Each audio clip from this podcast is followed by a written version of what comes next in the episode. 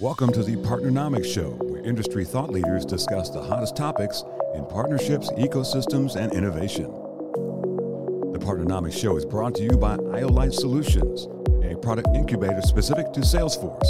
Now, here's the host of the Partnernomics Show, Mark Brigman. Welcome back to another episode of the Partnernomics Show. Good to be with you again today. And we have Mr. Brian Hattaway with us again. Brian, how are things going, man? Doing well, man. Mark, thanks for having me on again. It's always always a lot of fun to be here. Absolutely. Well, I love you sharing the insights. And I think the topics that, that you work in are critical more so now than than ever before. We're looking to put more of these SaaS solutions together. Um, so, man, let's just jump in. I'm ready to dig into these topics. Lots of stuff to to get through today. So let's dive in. Let me start my my little clock. And the first question for you is um, what are the drivers that enable scaling in different partnering programs? So we, have talked a lot about this as, as, we've gone through and done some development work in the partnering space, and um, there's there's a lot of uh, discussion around how can you help the partnering professional, right? You know, the the partnering professional usually it's it's one guy against many partners, and you need to be able to put together some things that let that partner be successful right? Um, and and so if they're spending all of their time creating reports or trying to put together partner business reviews or managing data behind the scenes they're not actually doing anything to help the partner. They're doing a bunch of stuff that helps justify their own business and their own business actions and so we wanted to think about what are the things that lets us scale? Because if, if you really want to think about if I've got one partner manager who's managing, you know, dozens or you know potentially hundreds of partners, um, depending on the nature of their partnering program, they need to be able to scale. And the only way you can do that is with automation. Um, and you have to be able to set a program up so that you, you can enable some automation. And so we thought about what are the the critical skills that are the critical functions that need to be automated? Because what does a partnering professional spend their time doing right? And and one of those one of those key things is data collection um, you know, if you think about what are the metrics that a partner program runs on, right? It's you know number of opportunities, number of leads, number of uh, or, or, quantity or amount or dollar value of opportunities. You know, all all the stuff is out there that they're gathering statistics on all this stuff all the time, whatever it is that they need to do. And so we want to be able to help them identify um, how can they automate that data collection so that at, at the tip of their fingers they can see how many leads came in this day from this partner? Um, how many uh, you know what's the dollar value of our pipeline with this partner? And can i get that information immediately and, and automatically uh, because otherwise this is time that a partner partner manager has to just sit there run reports. And they have to collect data. Maybe they're running reports in multiple systems and cross-referencing and checking and anytime you're doing those kinds of things where you're wasting time gathering data or checking data or cross-matching data it's it's it's a, a waste of time. So that's what we want to do is make sure that we can collect this data so that we can get it in the partner manager's hands immediately. Um, and then the the key thing that we want to do is now we want to be able to communicate that data right and so we want to be able to automate the collection of that data and then be able to distribute it to a partner because you know that that data is really not that useful to a partner pro um, internally unless they're sharing it with their partner as well so that they're understanding it. These are the metrics that we're gathering, and I want to share that with partners so that they can see how they're being measured as well. And so we want to make sure that again, you know, we can collect this data, automatically distribute this data, and we want to make sure that it can be set up in such a way that we can manage it in a in an all-encompassing way.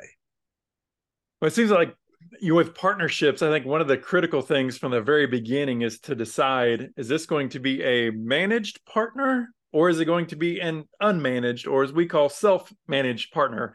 And if if they are truly going to um, start to move towards that strategic side of the continuum, as we say, then they need to be a managed partner, which means we're going to set mutual goals together of what our activities are going to be. But the only way there's any accountability is if you have buy in on what that goal is, what that next finish line is, and, and the commitment that your partner is going to meet you there and that you're going to do your side uh, of the equation to make sure that you enable your partner to get there as well. And so, to your point, how can we use technology? How can we use uh, these these different integrations? Use the data, use the reporting, and and put the technology to work for us, not against us. Where we're out there, you know, cobbling this stuff together and spending days running reports, getting ready for for all of our various meetings. Technology should make our lives easier and better, but I think a lot of this uh, mm-hmm. success starts with having this common goal of what that next finish line looks like for the partnership and then as you say communicate that so the partners if you know where you are you can you cannot deny action. Uh, said the other way if you can deny where you are you can deny having to act.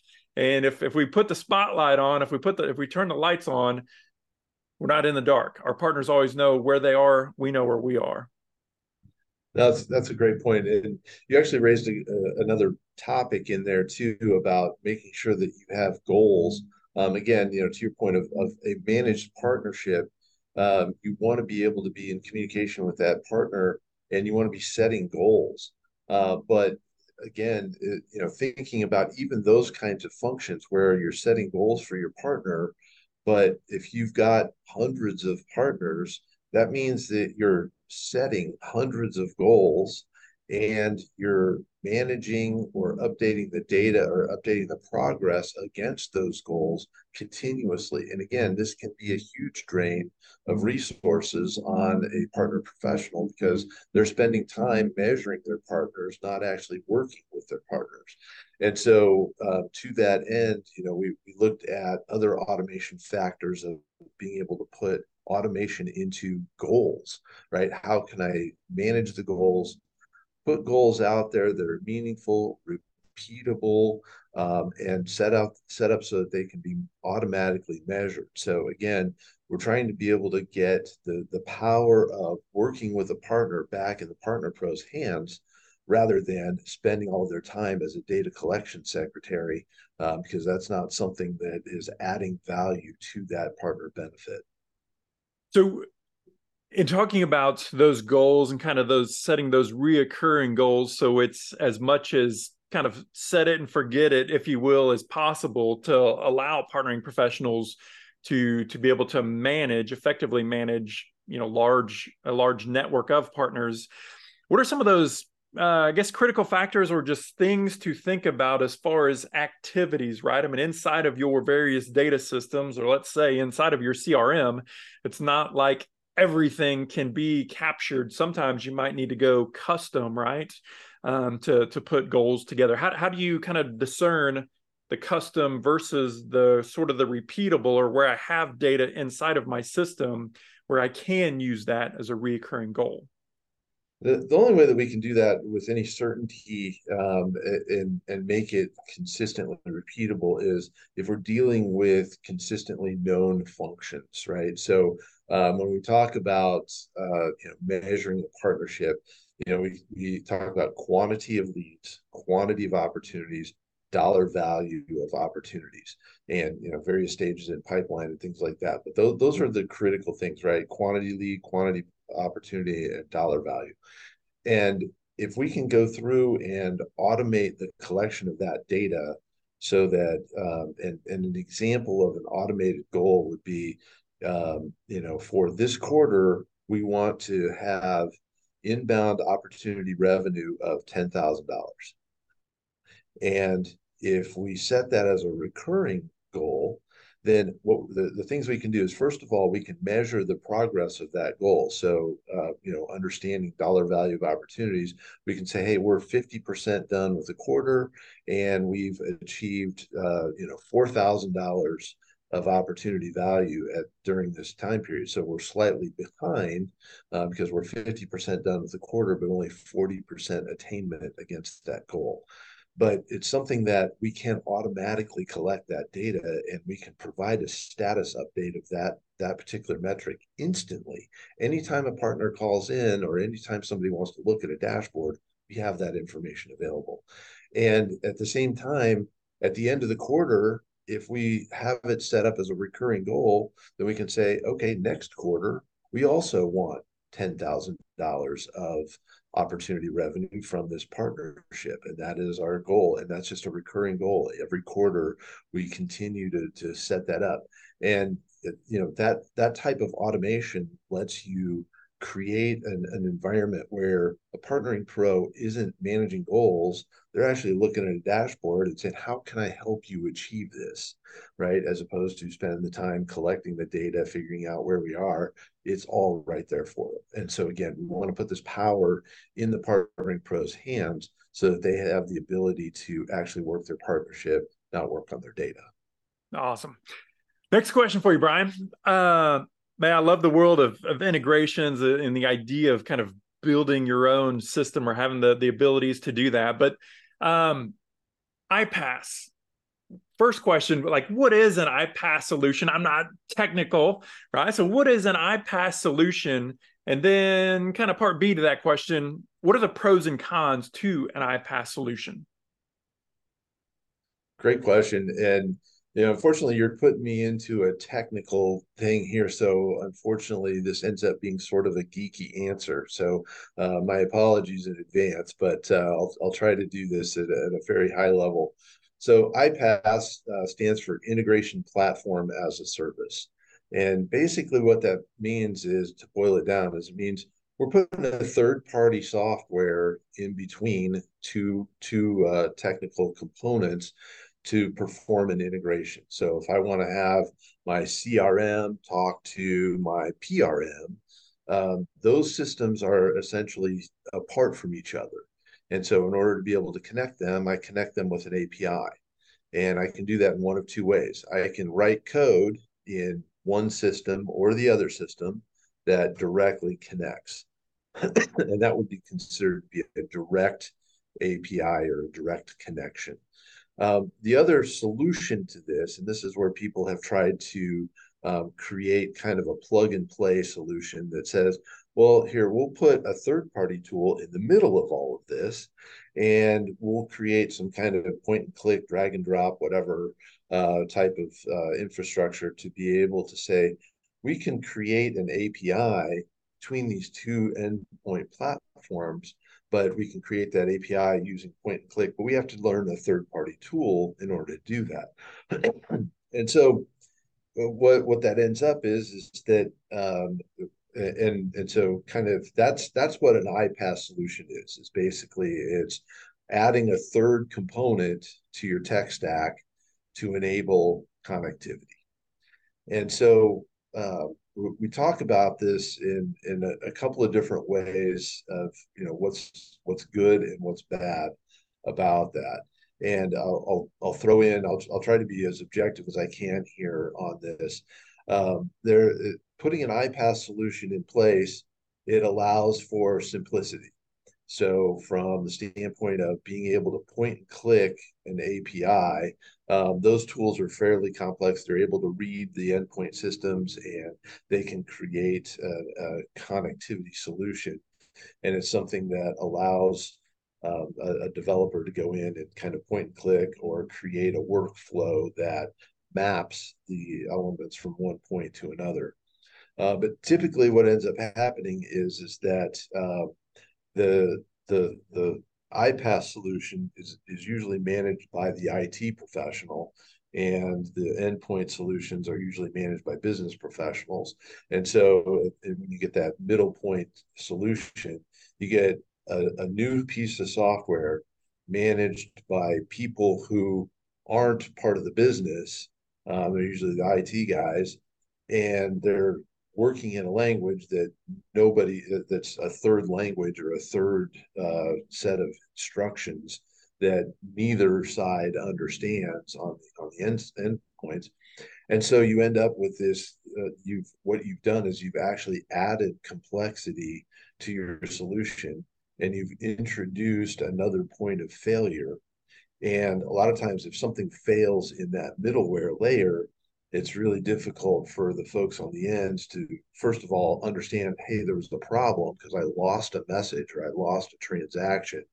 Um, and so, but if they figured out that they've lost a transaction, neither one of the people on these ends are capable of operating the middle tool uh, to be able to find it, fix it, and and resolve the problem.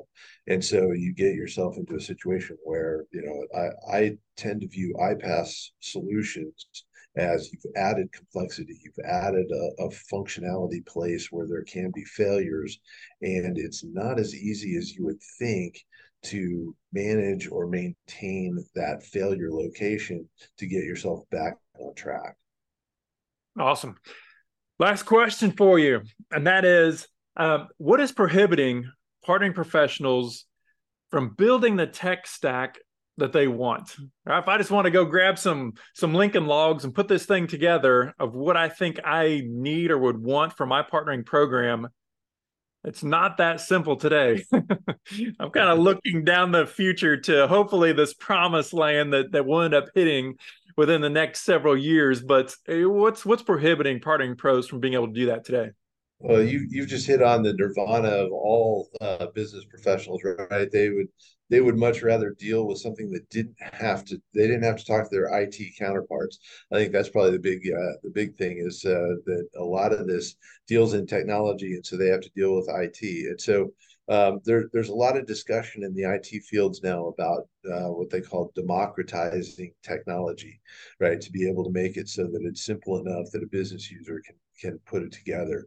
Um, but I think even even still, if you're talking about just doing kind of uh, you know install it, drag it, and and done, um, I still think that's a little bit naive in today's world because that you have to acknowledge the fact that there is a ton of legacy software out there, and I think specifically in the partnering space.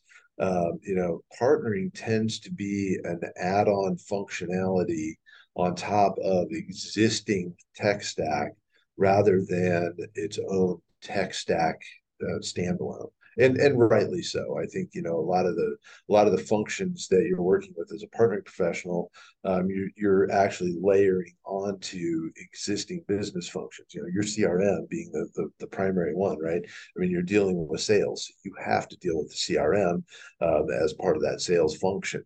So um, I think the, the, the key element though is making sure that uh, as you're looking at different tools that help you as a partnering professional, they need to be able to play nicely with the existing tech stack.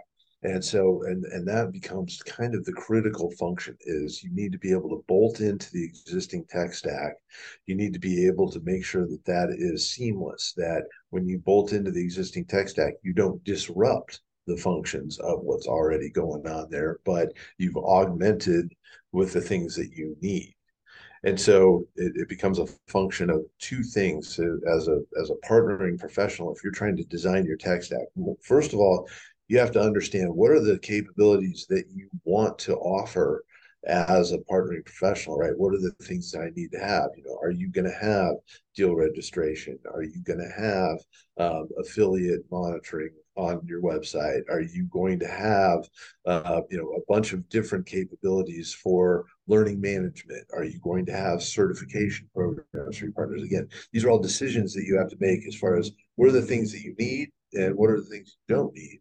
And so there's always that uh, defining the capabilities, right? You have a checklist of these are the things that I want to be able to offer.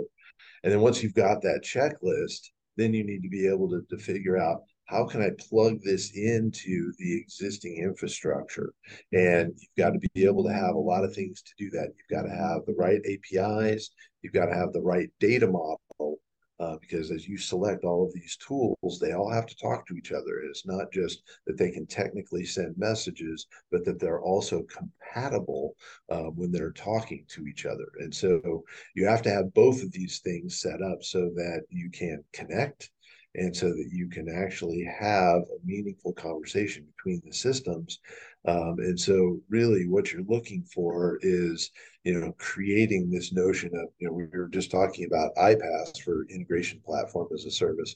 Really what you need to be able to have is business functions as a service right? Because you need to be able to plug those business functions in as you need them to be able to assemble them as a, as what you want to offer as part of your partnering program. Brad, I know you've done a lot of writing and thought leadership on this recently, talking about uh, the importance of the data model. And for example, the difference between partners and partnerships and also looking at attribution and why the CRM out of the box wasn't built for partnering. So we kind of have to put it into a, a, full Nelson or put it into an armbar to try to make it work uh, for partnering. But uh, if somebody wants to dig in and kind of find some of your thought leadership that's out there, where can they where can they find your resources? Find me on LinkedIn. Um, you know, we keep uh, we've published a lot of these articles on LinkedIn, and um, there's a lot of stuff that we're putting out there as far as what what does a partnering program need to have, and, and uh, as you mentioned, Mark, that you know you you want to have.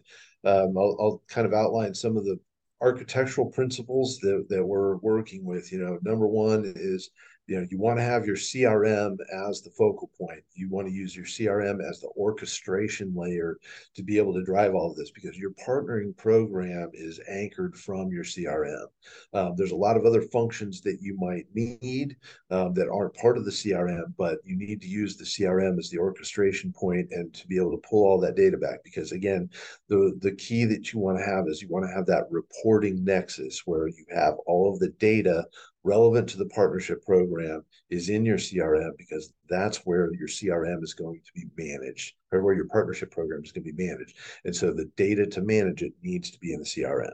So that's kind of first principle, first point is to make sure that your data is in your CRM. And you know, the next point is make sure you've got the APIs that can communicate and then make sure you've got the data model that can also work with it. And you know as we talk about the the, the basic crm model as you pointed out it doesn't handle partner versus partnership. Um, there's a many to one relationship there and it doesn't handle multiple attributions well. Um, and so you have to design multiple multiple attributions into your crm and those are critical functions to make sure that partnering works, but there are things that aren't part of the standard CRM, and you need to make sure you design those in so that your partnering program works. And then finally, when you're doing your APIs to other third party tools, those other third party tools, you need to be able to make them work with that data model as well, so that when you're talking, you're talking apples to apples when you're making those communications. Awesome. Well, Brian, thanks for spending some time with us. Thanks for sharing the insights. And uh, man, I've already got some other topics for us to hit uh, on a future show. So thanks for uh, thank you for your time. always, Mark. Great to be here. Thanks for joining us for this week's episode of the Partnernomics Show. Don't forget to subscribe to get the newest episodes at thepartnernomicshow.com. Special thanks to our sponsors, Iolite. To learn more about Iolite, visit iolitepro.com and Partnernomics, the science of partnering. To learn more about the suite of Partnernomics courses, coaching programs, and consulting services, visit partnernomics.com. See you on the next episode.